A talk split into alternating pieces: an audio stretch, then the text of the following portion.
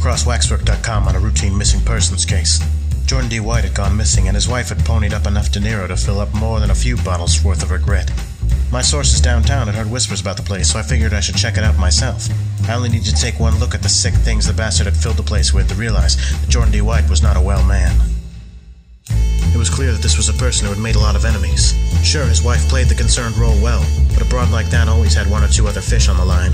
I made certain to give her my number to call if she needed anything, anything at all. A quick look around the place didn't reveal anything out of the ordinary, but then, as I was leaving, I noticed little red trips going down their back porch to their cellar door. There it was. That's where I found it.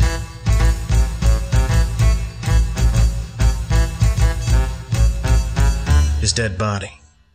Case closed. I'd found him. But now, I'd a murder to solve.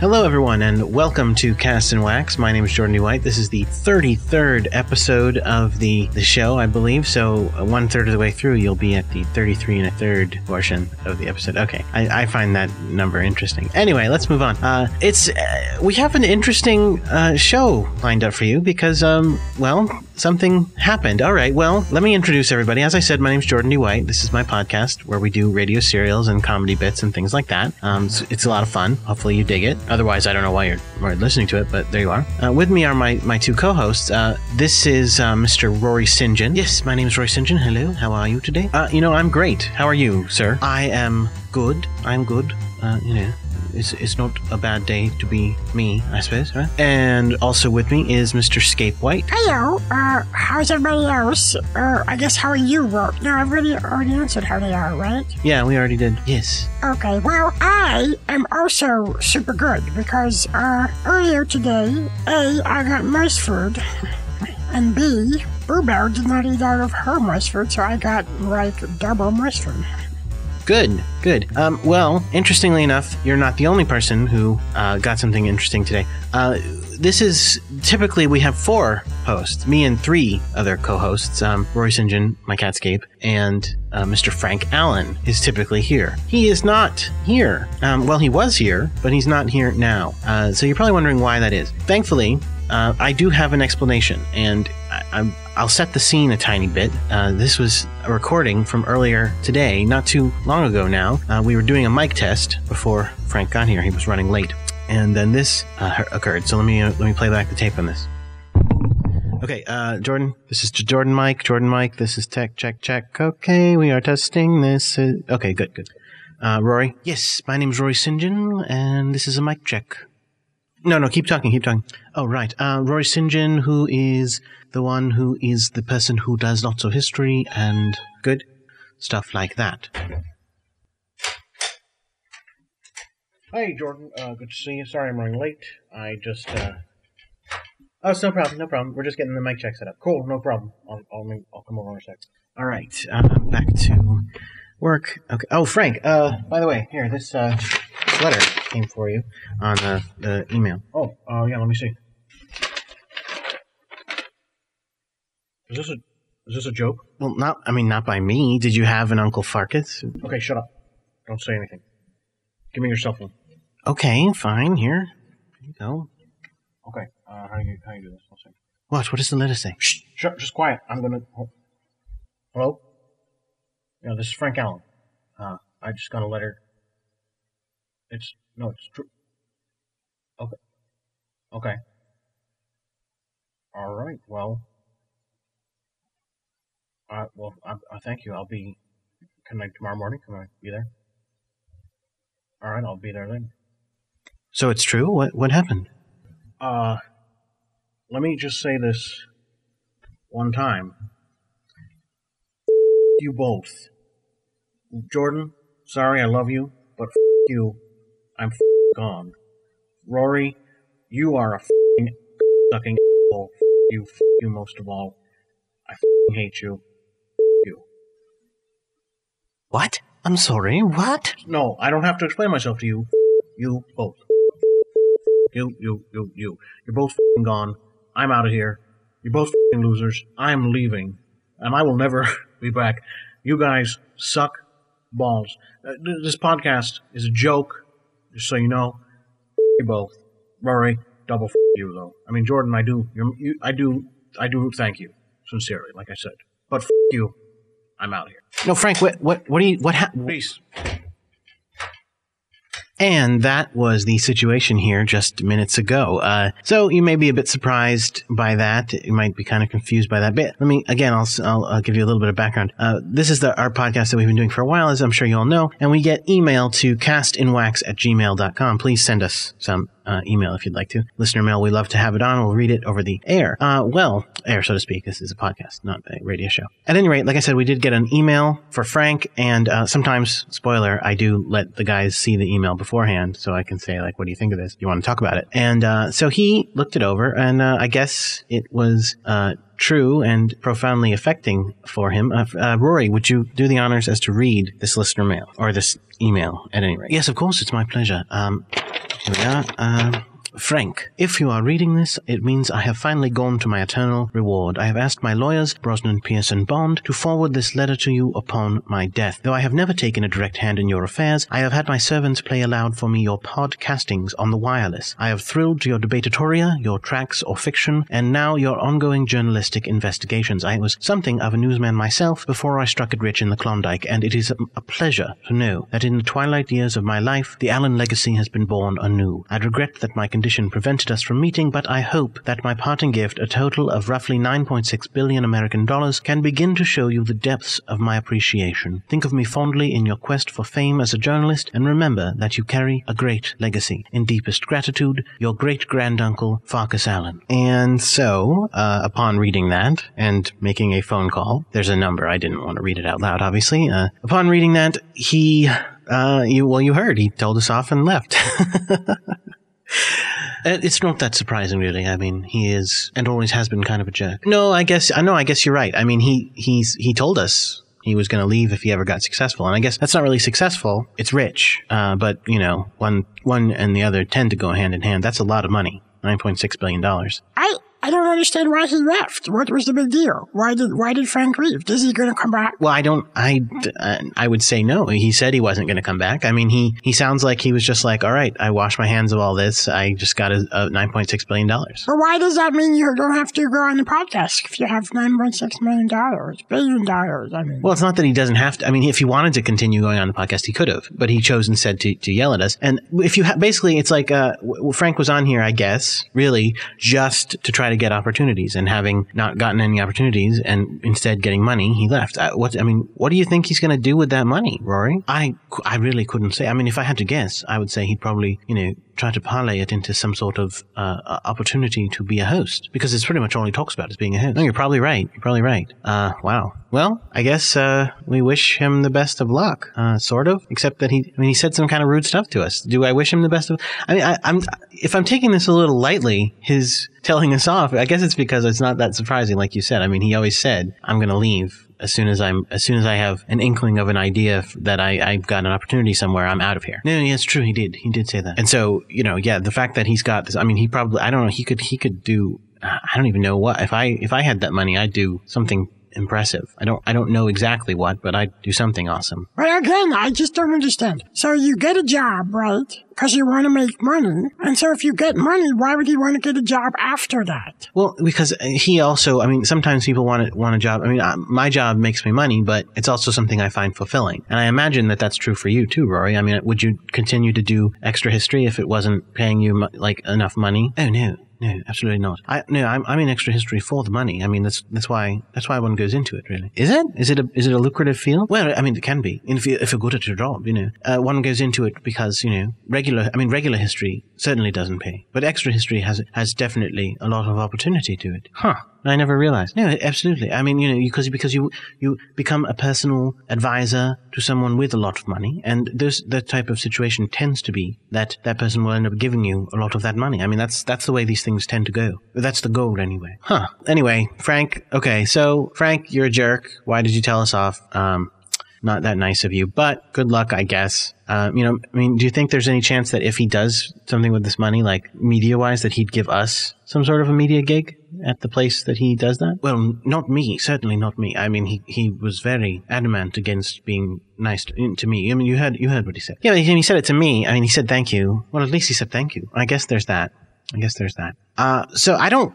I'm. I'm sorry. I, I'm. I'm a little bit in shock. I mean, I, I will admit, I'm a little in shock. I was not. I was not expecting that. I was thinking, well, we're running a little bit late on the podcast this week. You know, hopefully we'll figure something out uh, fun to do. You know, and Frank was going to bring an interview and stuff, or whatever he was going to bring for his segment. And we don't. Now we don't have anything. I don't think. I don't. I don't know what we're going to do for that. This really just throws me really for a loop. Well, I. I hope it's not too bad of a loop. Well, it's a. It's a loop. That's, I don't know. Loops are loops, right? I suppose. But, you know, don't worry, Jordan. I, I can I can pick up any and all slack that Frank Allen did have. Yeah, I, I guess. I mean, I, we don't need that much extra history, though, do we? I mean, what we only have, it's only one day, you know, so we don't need more than one day. Well, it lasts for the entire week, so I could do the whole week's well. Well, I, yeah, but I don't, oh, I don't want to do that. I mean, we'll, we'll figure something out. We'll figure something out. I mean, it's still a podcast that has lots of entertaining things on it. I don't think Frank Allen was the only draw. I hope Frank Allen wasn't the only draw, because he's a big jerk. I mean, if he was the only draw, I guess nice for him, because then he'll have his own whatever media empire. I don't know. What's he going to do? Buy Fox News for all I know. Anyway. All right. Well, let's, I mean, let's get to the show, right? Uh, what else can you do? Up first, we've got Epic Echoes. It's a very good episode. Uh, it's called Who's to Blame? And hopefully you'll all enjoy it. All right. I mean, that's all we can ask.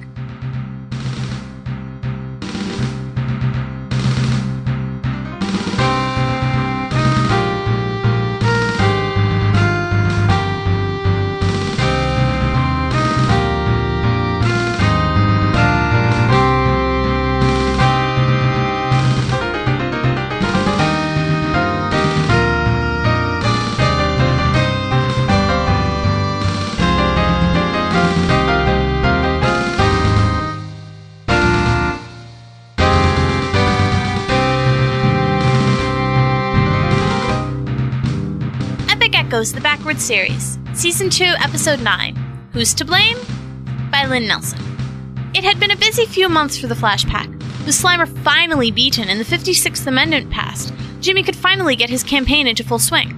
The first debate was only weeks away, but thankfully Jimmy and the Pack had been planning his campaign before the amendment was even passed. It was a bright, cheery morning, and most of the Pack was gathered in the large conference room that Slatter had deemed campaign headquarters. Jimmy, Slaughter, Molly, Keen, and Max sat around one of the tables discussing their latest campaign idea. It took some work, but I think we've actually got it. Yeah, I'm a little surprised to hear myself say this, but I think you might actually be able to have America as your vice president. Keen? Well, come on. It's kind of a long shot, isn't it? Do we even know if it's legal yet? There's no law against it, and I think it's a fantastic idea. So what have you got? May we present the Sing King five thousand. I still say it should be called the King Sing five thousand. We had this argument. That sounds silly. Why don't you explain it to us and work out the name thing later? Well, this is the mainframe. And this is one of the handheld devices. We'll make enough of these that there will be one per household. They're essentially polling devices with this added feature. Molly fired up the mainframe, and Keen pressed a few buttons on her handheld device and handed it to Max. Hey, this is great! News archives, government documents, the Constitution, bills before Congress, this is amazing! Since every citizen is now a government official, they'll have direct access to important government information through their handheld devices. They'll also have access to the news, but everything is sorted into specific archives so people can distinguish what's in the media and what's really going on in the White House. Fertress had been in the corner of the room playing with one of his birthday presents that the Pack had surprised him with at their small celebration the night before. One would think that the magic dust of the pixie bugs from the atmosphere of Phosphora might have held the magic user's attention, but instead he had spent the morning flipping around the floor of the conference room with his spell pouch-shaped bag of catnip. It seemed that something about the Sing King five thousand, or maybe the mention of the White House, had triggered Fertress's run around the perimeter of the room as fast as possible reflex. He took a few laps around the room, jumped up onto the conference table, and started rolling around on it. Are you alright, little man? Who you calling little? I can play the fiddle! Hey, get him, get him! I've got it for you, little middle! Apparently something had triggered his rhyming reflex as well. Uh, hey, Fertress? I don't mean to be rude, but we're having kind of an important meeting. Meeting? What a freaking meeting! I'd rather be eating! Molly took a more aggressive approach and pushed the Catman back onto the floor. Away from the expensive equipment, furball! Whee! Fertress scampered out of the room and started running all through the halls. He nearly fell down the stairs and slid out onto the floor below campaign headquarters. He started scampering about, singing nonsense. When he ran headfirst into Dralis' feet as she came out of her room, looking a little flustered. Stupid feline. What are you doing? Doing. Doing. What are you doing? Just playing with my birthday presents. Well, I hope you're only playing with one of them. I'd hate to see what you do with that highly dangerous pixie dust when you were in this state. Washington? Yes, Washington. Now get off my feet, you weirdo! Oops, sorry. Where are you going? Oh, just just to the bathroom, and then I guess I'll see what the pack is up to. You're in the conference room. You were talking to your boyfriend, were you? What? I don't have a boyfriend, you silly fiend. Just checking. You look all distracted. Whatever. You still look beautiful, yo! But Dralis had already walked off down the hall, presumably to find the little girl's room. So Fertress resumed his reckless scampering about Flashpoint. A few minutes later, Dralis poked her head into the campaign conference room. See, and then they pressed this button, too. Oh, hey, Dralis, come see what the girls have done. They figured it out, huh? Yeah. This is a mainframe that holds all kinds of government archives. With these handheld devices, citizens can access the information. Then they can give me their opinion as a collective vice president. Uh, they were just explaining how that works. Dralis pulled up a chair at the conference table. Whenever you want to get the vice president's input on an issue, you put it in the mainframe as a poll question. That question will appear in everyone's handheld. They have a certain amount of time to make sure they read up on the issue, and they use these buttons to vote. Those votes get compiled in the mainframe, and you get a readout with the averaged results. That's the vice president's vote. Wow, it seems perfect. I don't know how to thank you, girls. So we have an electronic vice president? It's not like we'd have a robot in the White House, Dralis. People are still giving their own opinions. And what if people don't? How do you know that you actually have a majority opinion of the country? Well, psht, we certainly can't force people to vote, but I think that I can inspire them enough to want to participate in their own government. When they hear me in the debates, they'll see what I mean. We really can change the country, and this won't even involve them leaving their homes. The people have the potential to make a difference. They just need an encouraging hand to guide them. And it's words like that that are going to put you in office, Jimbo. I don't know. This is sounding an awful lot like the Presitron administration. Oh, don't even joke about that. You heard Slaughter. We're not putting a robot in office. Just a really smart computer. Nothing wrong with a really smart computer. Still, I think this has scandal potential. That's just about how we represent it in the media, and that's where I come in. Well, all right. Enough of this negative nebula stuff. How about some breakfast? Oh yeah, we wanted to try that recipe. What's this? When we were on Phosphora, Keen and I hit up the glowing market. We got some luminescent eggs and produce. We thought we'd try some Phosphora omelets. That sounds delicious. Need a hand? I think we'll be okay. Too many cooks and all that. The pack had a great glowing breakfast and a great two months after. With one debate per month, Jimmy was holding his own and the polls were looking sunny. He and Marsh were both very popular candidates, but the Flash Pack was sure that Jimmy had a chance. It was now about a week before the final debate, and the pack was in the Flashpoint dining room munching on Trip Cocktail and recounting the strong and weak points from the last debate, when Fertress raced into the room. Why are you not in the conference room? We don't live there, Fertress. Why don't you have some shrimp with us? Don't mind if I do! Fertress hopped up on the dining room table and scooped a shrimp off of the serving plate. He sat on his hind legs, chewing on his shrimp. Can't you use a chair like the rest of us? Did you want something, Fertress? Oh yeah, you guys should come watch the news. Why, what's up? Well, see, you're bigger than I am. So? So you're not going to like what you hear, and if someone ends up breaking something, I'd rather it not be me. Let's go see what he's talking about. The Flashpack headed to the conference room and Fertress followed, half a shrimp hanging out the side of his mouth.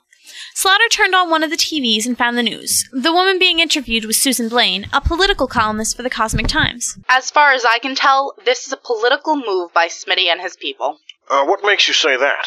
Well, clearly Smitty is jealous that he lost the nomination to a child. I'd be shaking in my shoes, too, if a fifteen-year-old were more qualified than I. So you're saying this is out of spite? If Smitty can't be in office, no Republican will. Well, that's quite, uh, quite a point of view.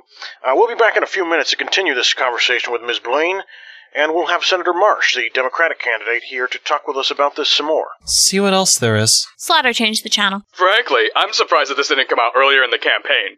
To think American citizens have been blindly loving the Flash Pack for all these years when they've done such reprehensible things. I mean, the Flash Pack has done some great things for mankind. I'm not going to knock them. As superheroes, they might be the best around, but as people, as human beings, they have a long way to go. I have with me a special guest, the High Priest Daniel, who wants to talk about the Crenshaw Affair. Thank you, Wally. It's a pleasure to be here. Thanks for being here. Now you have some sort of different spin on the Crenshaw Affair? Well, it's not really a different spin. I just like to present my point of view on my area of expertise. The religious aspect. That's right. I don't think we can doubt the Flashpack's actions surrounding the death of one of their purportedly dearest members was reprehensible. But what no one has even touched on yet is that Julie Crenshaw died a monotheist. Wait. Say that again? It's true. Folks at home, I hope you're hearing this. We have a high priest and renowned scholar telling us here today that Julie Crenshaw, former well-respected member of the Flashpack, believed in one single god. Tell us about this. Well, everyone knows that Zimmer, our last monotheistic planet... Are you saying Julie was Zimmerian? Oh, no, no. She was Earthling, all right. Well, you may remember years ago when the Flashpack intervened in a war on Zimmer's behalf. Of course, the Memornians' attempt at religious cleansing. Not that I'm advocating the obliteration of an entire planet, but the Zimmerians really need to get with the times. Well, during their stay, Miz Crenshaw spoke to some of the Zimmerians. It's still not clear what exactly made her feel so strongly, but when she came back to Earth a monotheist and remained that way till the day she died. And how do you know all this? Oh, no. It wouldn't be gentlemanly of me to reveal my sources. Well, in any case, there you have it, folks. The darker side of the Flashpack. Superheroes who support monotheism among the rakes and leave their friends to die. Who better to run the country? Oh, oh God, turn this off! Oh, Molly, I know this is hard, but I think we need to watch it some more. We need to know just how badly we're being hurt here. Jimmy? I think it's time for a jam session. Pronto. How will the Flashpack combat this possibly fatal and very personal blow? Is Smitty trying to ruin them, or is something else afoot? Tune in next week for With a Little Help. In that episode of Epic Echoes, Guinevere Eckert was the narrator, Nicholas Roach was Max Thornfield, Angela Tyman was Dralis, Devin White was Molly, Lynn Nelson was Slaughter, Tongwen Wong was Keen, Daniel Schwartz was Jimmy Kovacs, Scapewhite was Fertress, Frank Allen was Newscaster, Sam Thomason was Randall Marsh, Ryan LaRanger was High Priest Daniel, Patrick Gannan was Warrior Rourke, and Lisa Pantuso was Susan Blaine. The theme song was by Michael Temporary Card Mikowski. Thank you very much, Rory. Thank you very much. I, I guess I'm going to be saying thank you very much, Rory, a lot now, because that's pretty much all. You're the only person to thank. Well, right, you could thank me, Dad. That's true. I, I could thank you. Thank you, Scape. Thank you very much, Scapey. You're welcome. I mean, what did I... I didn't really do anything, sir. But I, I do accept your thanks. Good, good. Thank you for accepting my thanks. And you don't have to accept that. I'm, I'm good with that. Coming up next, we have uh, Rory's section of the show called Where Are They Now in History, of course. Uh, why don't we get right to it? What uh, what are you what are you talking about today? Well, I didn't want to spoil it. It isn't really that long of a show. You know, you wouldn't want to. No, that's true. That's true. That's true. But I will give you a hint. It does have to do with my home country of England. Does it? All right. Well, English history then, eh? Absolutely. Well, then let's get right to it. What day is it today? It is November seventeenth. What happened on November seventeenth, Rory? Hello, this is W H R W Binghamton with This Day in History. My name is Rory Saint John. On November seventeenth, fifteen fifty-eight, Queen Mary the First, monarch of England and Ireland since fifteen fifty-three, dies and is succeeded by her twenty-five-year-old half-sister Elizabeth, thus beginning the Elizabethan Age. Oh, dear sister. Yes. I'm about to die. Oh, good, finally. I mean, oh, that's terrible. Somebody order an assassination? Um, no! Over there. The woman on the bed. Oh, yes. Who, who's this man? Just, just he's, lick this he's cat. He's our long-lost brother, dearest. Oh, no, ah. no, don't bite the cat. Oh, dash it all. I have to take our stupid cat with me. Darling. All right, this assassination is taking way too long. I'm going to go to plan B. Bring me my knife. Your knife, sir? Yes, this cat's in the way. I'll just have to cut right through it. Um, sir, yes? I, I wanted my cat to have babies at some point. Oh, well, good news. The cat uh, will live, but there will be no children. Get oh. out, you filthy excuse for an assassin! Okay, uh, can I take the Queen's head with me? Go for it. Thus Queen Mary's reign came to a head, and the Elizabethan age began. Incidentally, you should spay and neuter your cats, but make sure a medical professional does it, not some random person. This is This Day in History on W H R W Binghamton. But don't head off yet. My name's Rory Saint John and this is Where Are They Now in History on Cast and Wax. As you heard, Queen Elizabeth was not looking to get her cat spayed or neutered, and in fact she was quite upset. As a result, she made a law that said you cannot have any cat spayed or neutered for her entire reign. Very soon after that, the entire country of England became overrun by cats. Yes, you could not go anywhere without cats all over you. They were pushing things right off of edges, they were having things put on top of them and had pictures taken of them, they were rolling over and batting at things. There were whole herds of them that were doing that thing where they would only walk towards you when you were not looking at them, so you turn away, and then, you know, they were all doing all of those things. But the thing is, it was just overstimulation, and in fact everyone in England died because they were just so interested in looking at the cats doing cute things they forgot to do things like eat or bathe or breathe. Queen Elizabeth was in fact one of the last to die, crawling out from underneath a sea of cats, trying desperately to get to the ocean. Uh, unfortunately she was distracted by a particularly adorable kitten whose mew was just so so very small, it was like mew, and she could not make it. Her heart broke and she died. So while cats are wonderful and good in general, if there are too many of them, they can be dangerous, so you should get your cat spayed or neutered. My name's Rory Saint John, and this is Where Are They Now in History on Cast and Wax. Thank you again, Rory. That was a very good public service announcement. Uh, no, it was not a good public service announcement. What are you talking about? Well, Scape, no, I should have realized, of course, you're going to get upset by that. But Scape, it's a, it's a very important public service announcement to get your cat spayed and neutered. Dad! Uh, okay, that's really mean, first of all. And second of all, uh... it's double mean, because, uh, why would you do that to me? Well, look, what's done is done. You've already been neutered. It doesn't matter if, if, if we recommend other people do it too. You're trying to have cats go through this horrible thing that happened to me, where I don't have any, any testicles, because you cut them out. That's not nice. Well, it is nice, because if you listened to that episode of Where Are They Now in History, uh, there are way too many cats at, and in England when there's none spayed or neutered, and, you know, they overwhelm all of society. They drown in cats, basically. Well, yes, but, I mean, that's not true. Well, it, it was in that world. Okay, yeah, but, but no, Scape, the real reason is because, you know, if you, if you had testicles, you would be, A, more of a jerk, which is hard to imagine, but you would, because you'd be really territorial. You'd probably pee on things of ours, which we don't want you to do. You'd probably you'd be you'd be you know overwhelmed by sexual desire and and want to like you know do sexual things which we would not allow you to do. We wouldn't let you out of the house still, so you would just freak out in here. And I mean, not to mention you have a sister who, if neither of you were spayed or neutered, you'd be having kittens pretty regularly, I'm sure. Dad, that's that's gross, and it's not true. I would never. It's bro. I mean, thankfully she's not your biological sister. She's just your adopted sister. It doesn't matter. I would still never do. Dad, she's like so not what I'm looking for. Okay, I'm looking for a nice, pretty girl who is like sensitive. No, Scape, that's because you have no testicles. That's because you have no testicles. If you had testicles, all of that would be out the window, and you'd say, "Here's here's my here's my criteria: cat."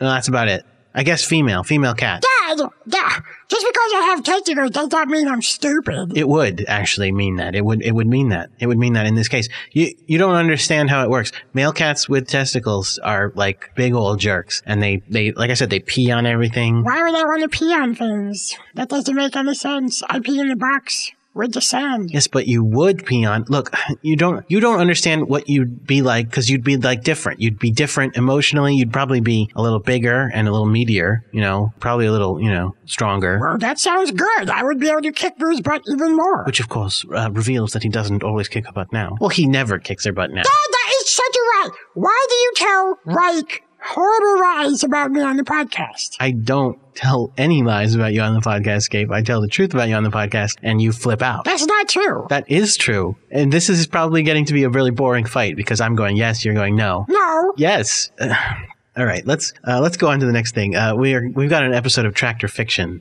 uh, up next. Oh, you're still gonna you're still gonna play that? Well, yeah. I mean, look, for, I mean, Tractor Fiction and Debatatorium, they're shows that Frank hosted, but they're my shows because uh, I made them up. You know, he claims to have helped make them up, but he well, he obviously didn't make up Tractor Fiction because it started before he was involved, and he claims to have helped make Debatatorium, but it was my it was first of all it was my idea. Second of all, it's basically like half of Tractor Fiction, so he's wrong. It, anyway, so yes, it's my show and I'm going to continue to play it. Uh, this is a special episode of Tractor Fiction. It's the last episode of the second season. So what that means is it's the last episode that was recorded live on the air. As always, we've remastered it, but this is the last one we're going to have to remaster. All the other ones after this are already mastered in the first place, where they were recorded in a studio under like good conditions and all that. So anyway, here we go. It's probably the sickest episode, as you will soon discover. Uh, something is definitely, definitely very rotten in this episode. Enjoy it, though, because it's messed up. It's called Lisa. Have a good one.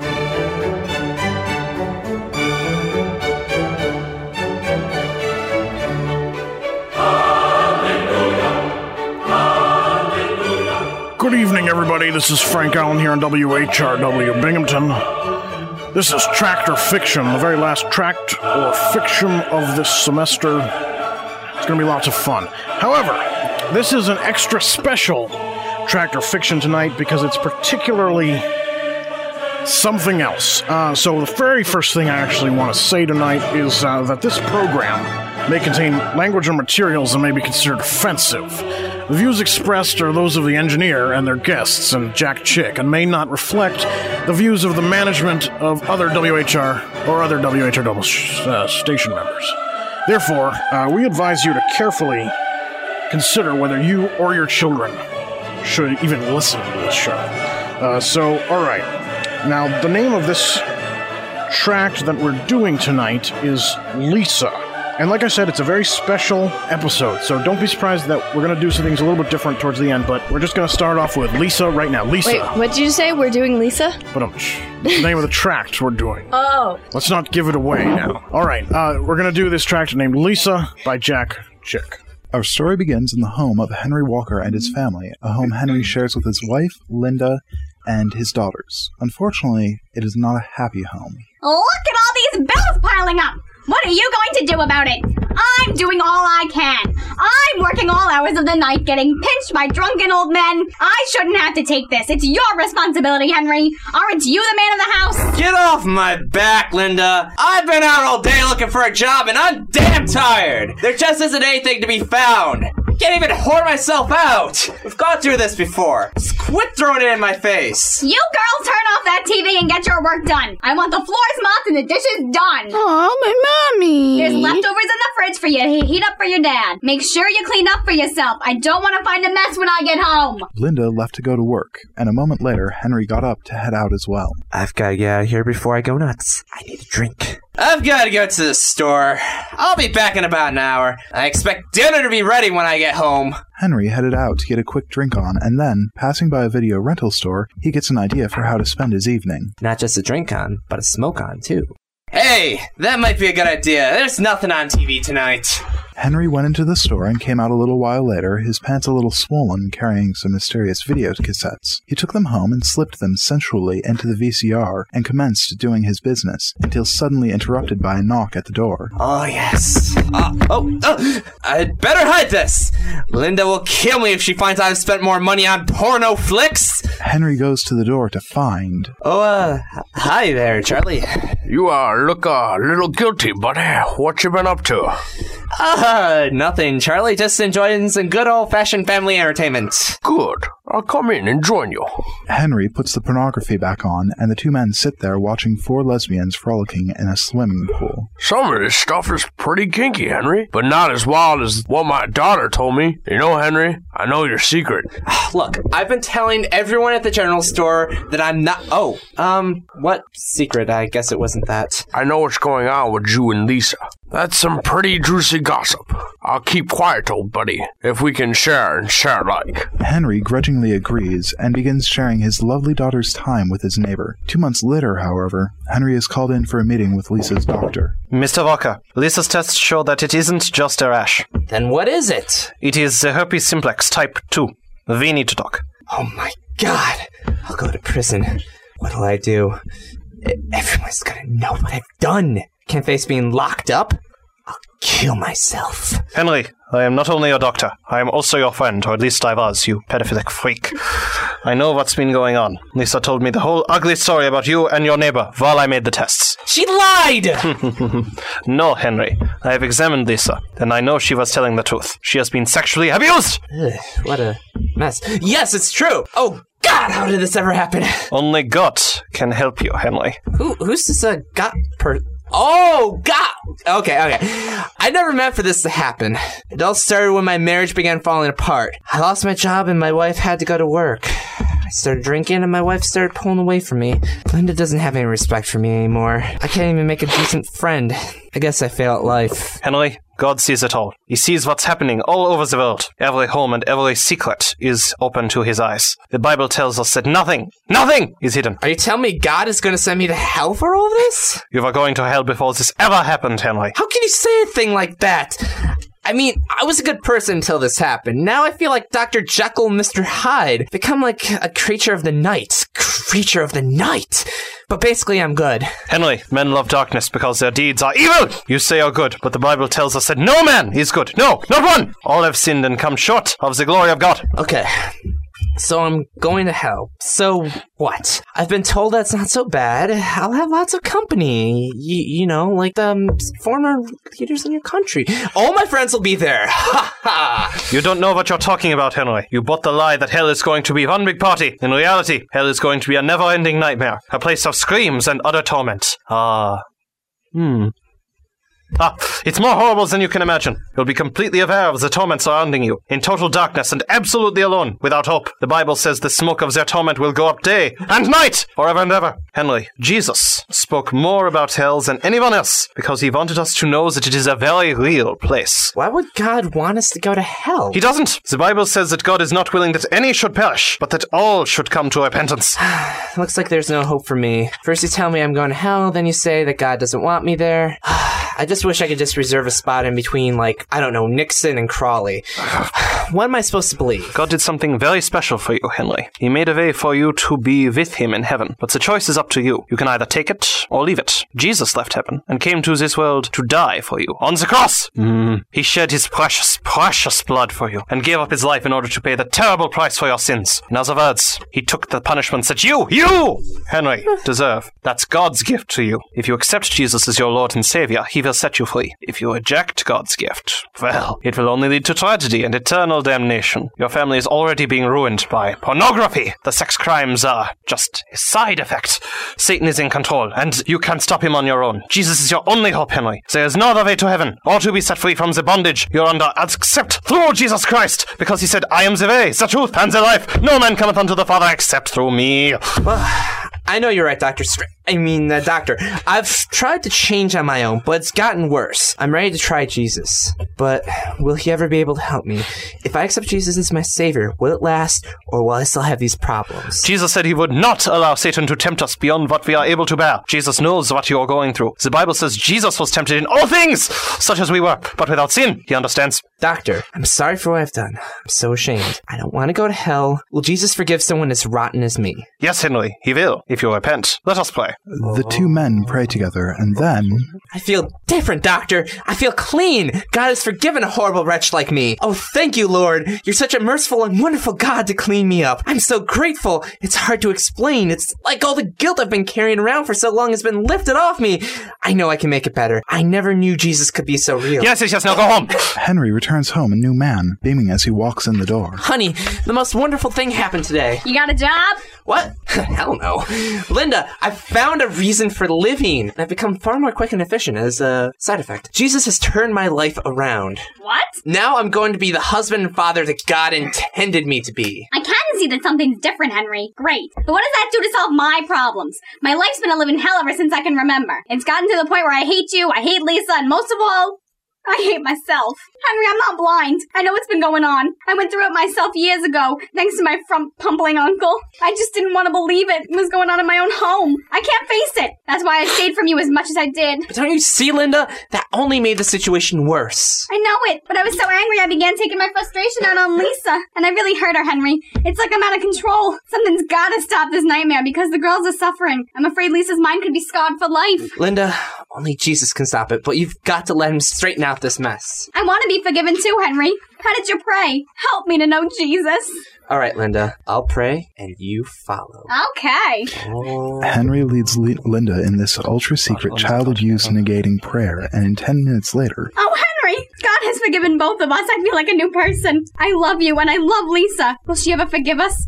We must never hurt her again. We won't, honey, thanks to the power of the child beast negating prayer. Lisa, Lisa, come here. Lisa, the couple's five-year-old daughter, approached, tightly clutching a teddy bear to her chest. Yes, Mommy? We've got wonderful news, Lisa. Your daddy and I will never hurt you again. Really? Really, honey. We love you, and Jesus does, too. Excellent! The end. Thank you very much, everybody. Now, uh, as you may realize by looking at your clocks, we actually don't have very much time left. And like I said, this is a very special episode of Tractor Fiction. So, uh, this week... remember, honey, I love you just a little bit more than Mommy. This week for the debate, uh, it's an interactive debate. And what I'd like you all to do at home is debate just what is wrong with Jack Chick. I, I really can't figure it out. I'm just thinking maybe you guys could. First of all, I have a couple things I do need to, t- to let everybody know. Uh, first of all, don't, don't molest your children. Ah, that's very bad. It personally offends me, so don't do it. And you go to hell for it for you, some reason. No, no, no. You go to hell anyway. All right, with that being said, thank you. Tractor Fiction will be back and, next week. And remember that accepting Jesus means never having to say that. As your doctor, I'm calling the cops. All right, let me turn it over.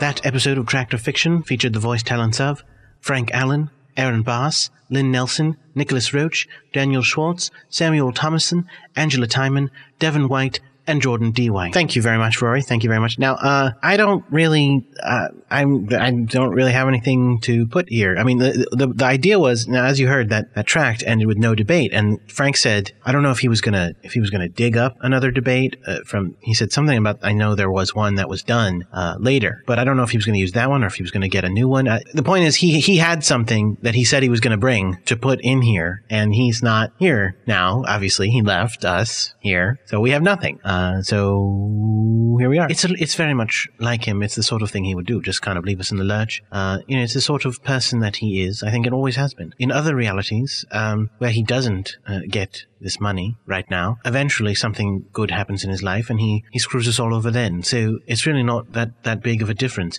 And and realistically speaking, there are other worlds where he where he screwed us over even earlier. So you know, we got better than than we could have done. Is this the service? This is the service you offer your clients? Because it's not making me feel really. Well, no, I mean, I do it a lot better when I'm getting paid. Like I said, I do it for the money. So knowing that I, I, I get nothing for this, it doesn't it doesn't it doesn't flow as well. Clearly, I mean, it's it's not at all good. At all. Well, I'm sorry. Anyway, I, I mean, so I don't know what we're going to do next week. Maybe we'll have Rory do something, or maybe we'll have... Oh, you know what we can do? Uh, we can have Scapey do something. What? You want me to do something?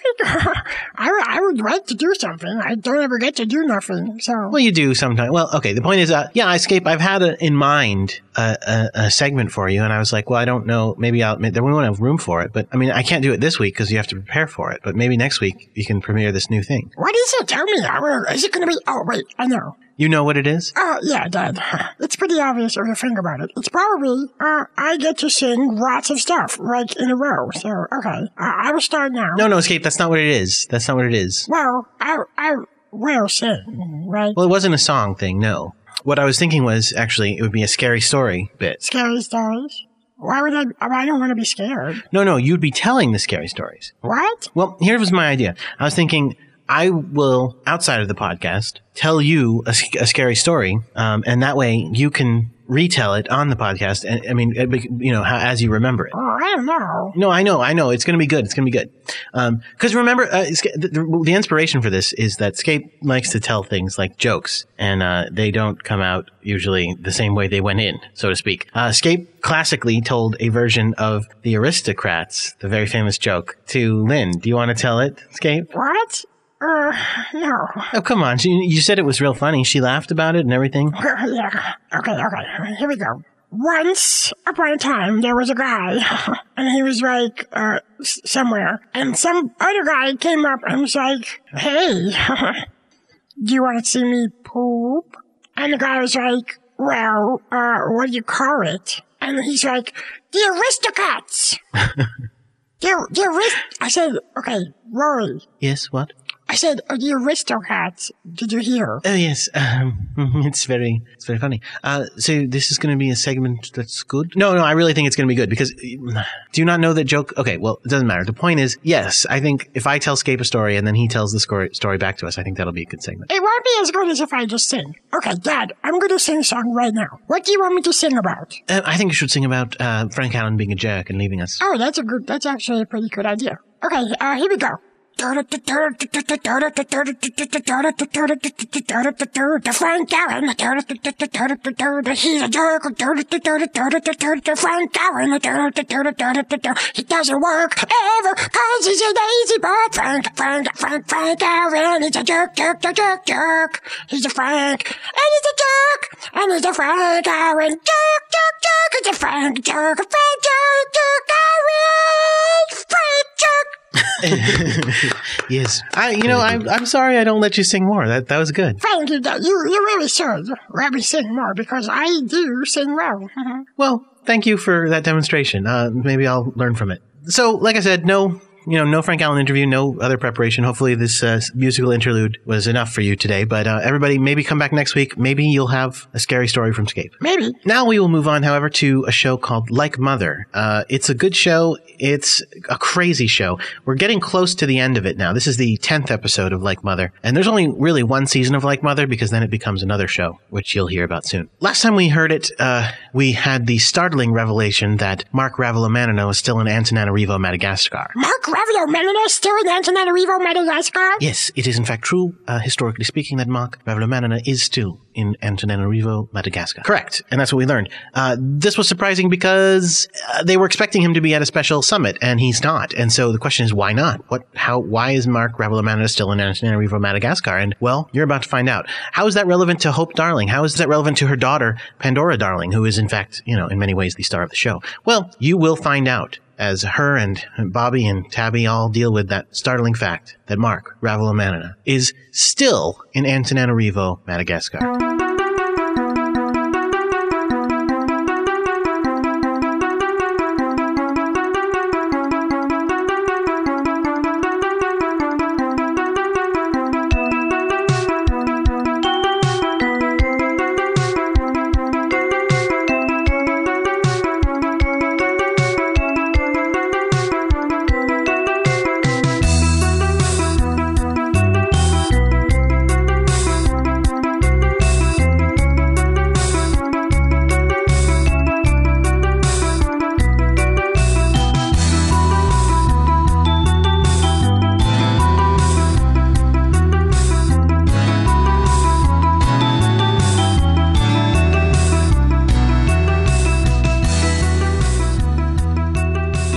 Mother, Episode ten, Casket Case, by Lynn Nelson. Hope Darling did not know what to expect, standing backstage at the auditorium in Albany, where the president of Madagascar was giving a lecture. She was ready for anything, or so she thought. With her backstage were Pandora, Bobby, Jason Brandt, and their newest acquisitions, Tabitha Wentworth, and Esperanza Deer. The six of them waited with bated breath as President Emil Anantanarayanan prepared to give his speech. They all knew that Anantanarayanan was not, in fact, the president of Madagascar, and suspected that the real president, Mark Ravelomanana, was still in his home country and was in mortal danger. They listened intently, hoping to glean some information about Ravelomanana's whereabouts as Emil Anantanarayanan began to speak. It is truly an honor to join you all in this great state of New York, in this marvelous country, America. Though before I begin, I should say that the moment is bittersweet for me.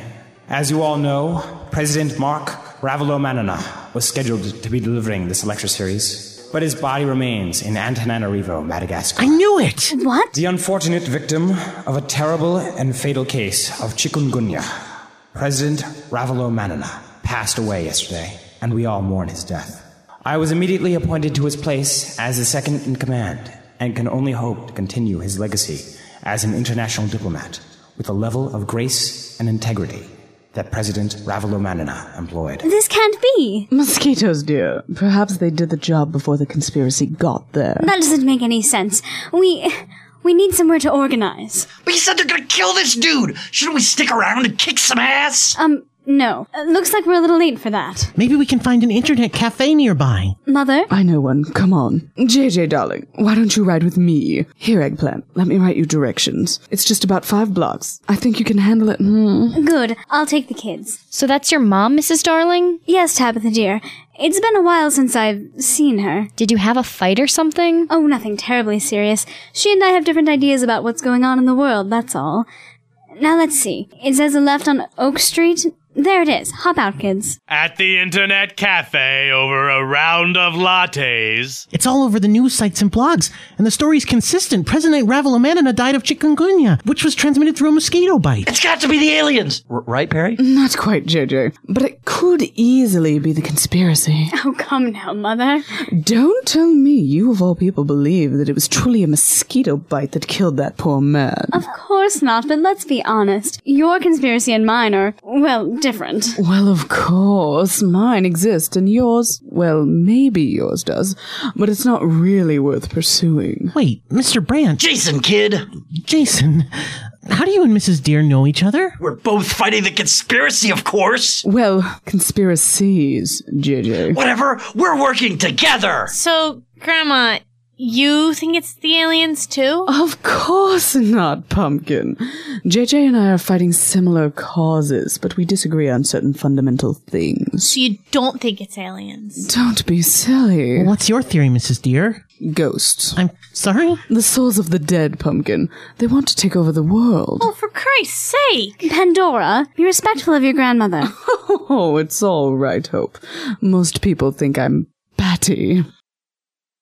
So what's the plan, Mom? Well, it, it's clear they've already gotten to Mark Ravelomanana. I still can't believe it. How did we miss that? Maybe they realized we were onto them. You mean maybe they realized we were onto them? Whatever, dear. Perhaps they panicked and took care of the situation. I don't think the imposter is Cask. I'm not even convinced he knows he's part of a conspiracy, but he's got to be their puppet somehow. Maybe he's been drugged. They'd have to drug him too heavily to make him so pliable a tool, and that can backfire on them. He was too convincingly humble. If they're using him to be a leader for the conspiracy without his knowledge, it's more likely that they hand-selected him at birth and began programming him before life experience could influence his thoughts and decisions. I say, darling, you've done quite a job with Pandora. How long has she been training? N- not as long as you'd think. Though, isn't she a little... little young? They say not to start them until you... I couldn't help it. Oh, dear. Getting a little sloppy, are we? Can we have this delightful conversation later? But of course. I think Pandora is right. So, Pandy, what should we do about it?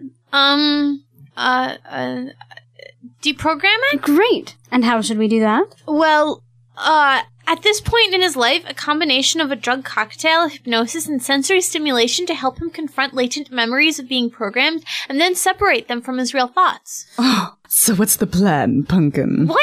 No! No! I can't tell you all... You're most to- of the way there, Potato. Just formulate the plan. We go back to the lecture, wait until he's done, and follow him when he leaves. We assess the situation, eliminate any agents or non-agent bodyguards who present an obstacle. We take the president into our custody, find a place to hide out, and begin deprogramming. All right! Let's do it, teeny bopper girl! You're hardcore! It's an excellent plan, Pandora.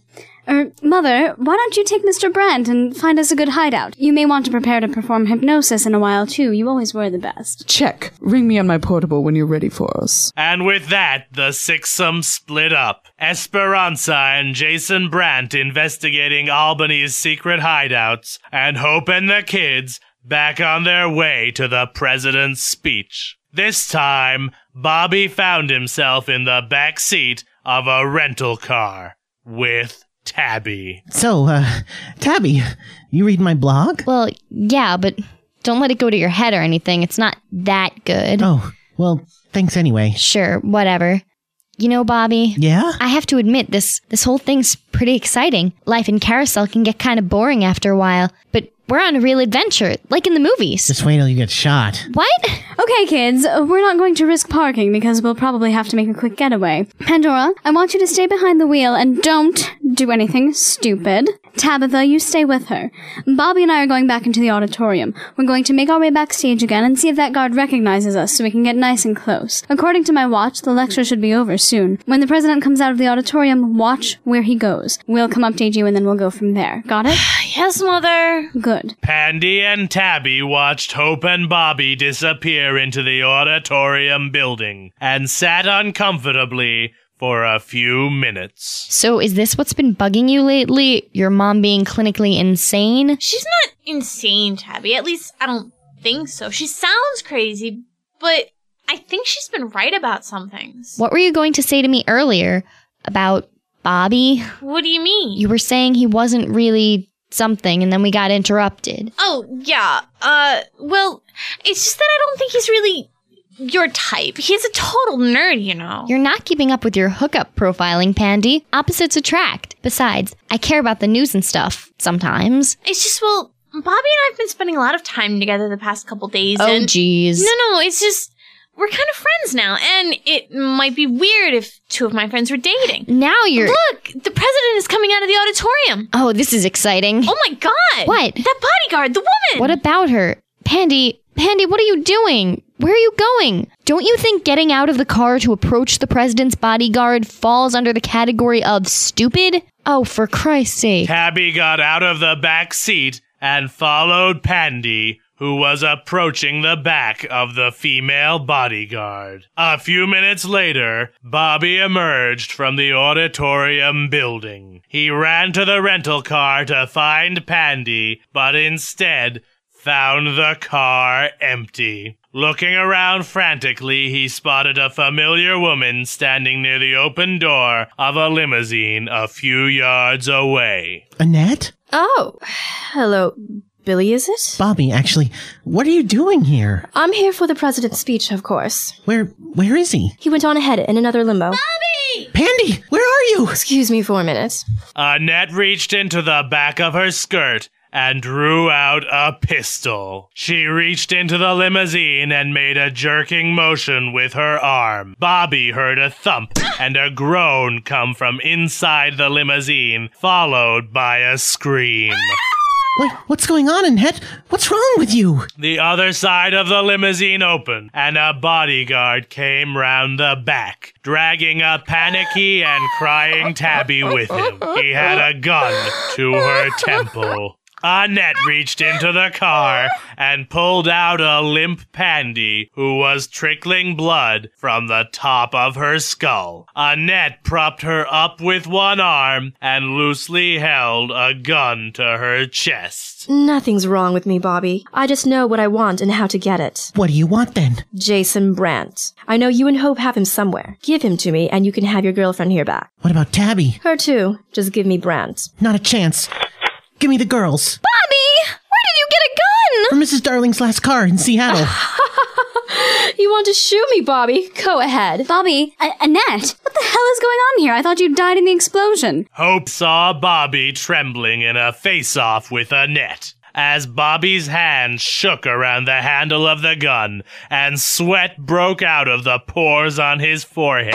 He watched as Annette pitched forward and fell face down on the sidewalk in front of him, blood pouring out of the back of her head. Everything seemed to move in slow motion, as Bobby saw Jason Brandt looming up on the other side of the street, and Esperanza running to their side. Hope ran over to Pandy, who had also fallen to the sidewalk as the other bodyguard pulled the trigger of his gun.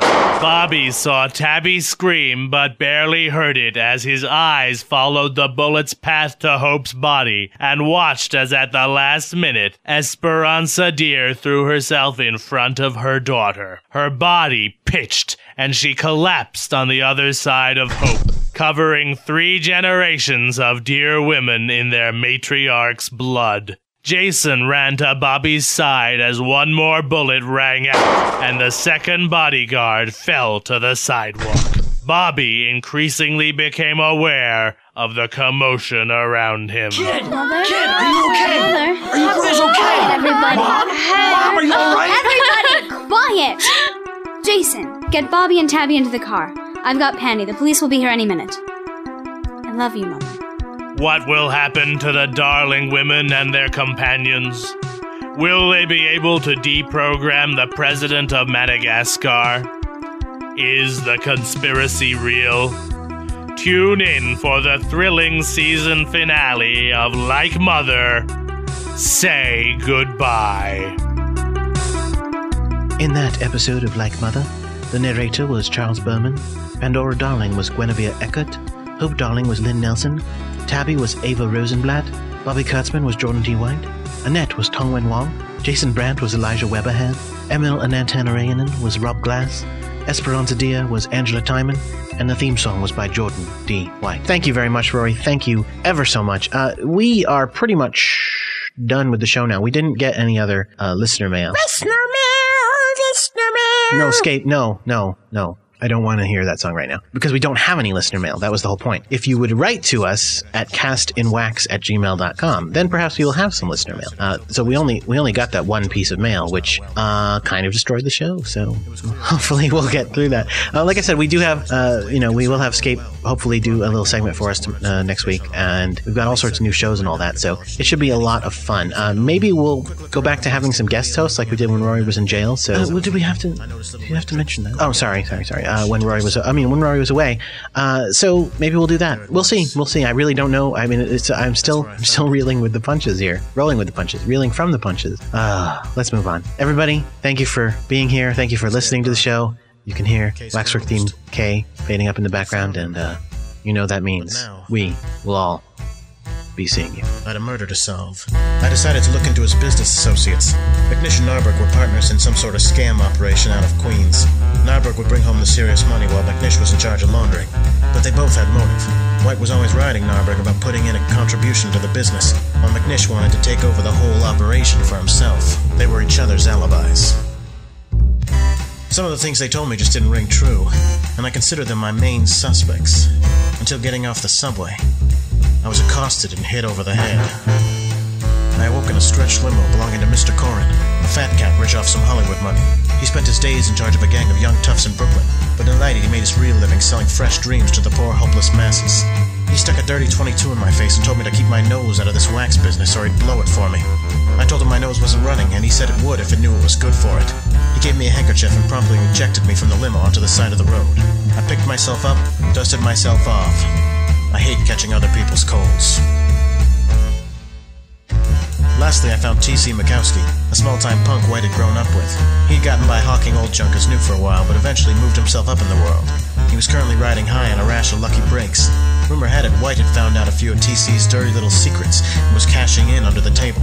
T C denied it, but he suddenly remembered another engagement around that time, and I found myself back out on the street. I had them all meet me back at the waxwork. The two partners, the rich Jew, the lucky one, and White's broad. They all said they didn't know what I was playing at. I told them I knew who was behind White's death. I pointed to Corrin. He denied it, of course, but they all knew White had claimed credit for Corrin's recent windfall. Corrin leapt at me.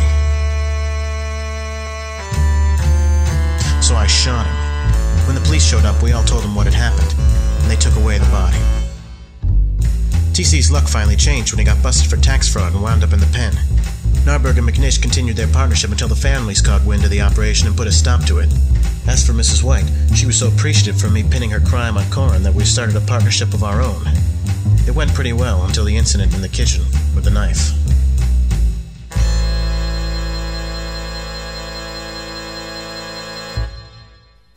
On the next historic episode of Cast and Wax...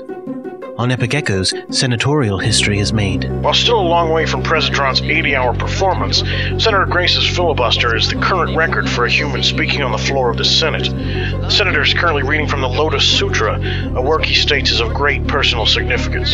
Oh, whatever. On Debatatorium, they solve one of the biggest mysteries in all of history. My name is God. I just... I wanted to call in because I've been thinking about this question myself. and I'm not entirely sure I do exist. And on guard duty, the Earth Guard discusses its first strike in guard history. If he won't agree to our terms, we go on strike. You must be right. Now you're We can't go on strike. Everyone, please, settle down. All this plus absolutely no Frank Allen interview whatsoever, and lots and lots of wonderful historical facts from me, Rory Saint John, coming your way on November twenty-fourth to waxwork dot com.